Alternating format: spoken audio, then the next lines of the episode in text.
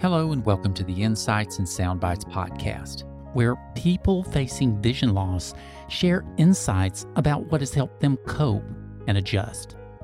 You cannot do this alone. You need people who are experiencing the same thing. Probably the hardest part was just navigating through the emotions of it. My name is Douglas Walker. It's really hard to hear that nothing can be done to correct your vision. Today, we'll hear from Darryl.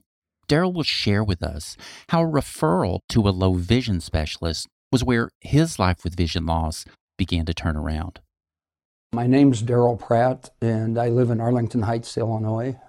In my case, you know, I, I'm legally blind, but that doesn't mean I'm totally blind. You know, I, the way I put it is, I can see, but I just don't see very good. You know, I can't see things at a distance. I can't see things close up to right, and the doctors weren't particularly encouraging about the dry macular degeneration. That you know they didn't weren't, weren't, encouraging that there was any solution to that, and they'd say, "Well, I don't think there will be a cure in your lifetime," which didn't really, you know, get you really excited and want to be what you wanted to hear.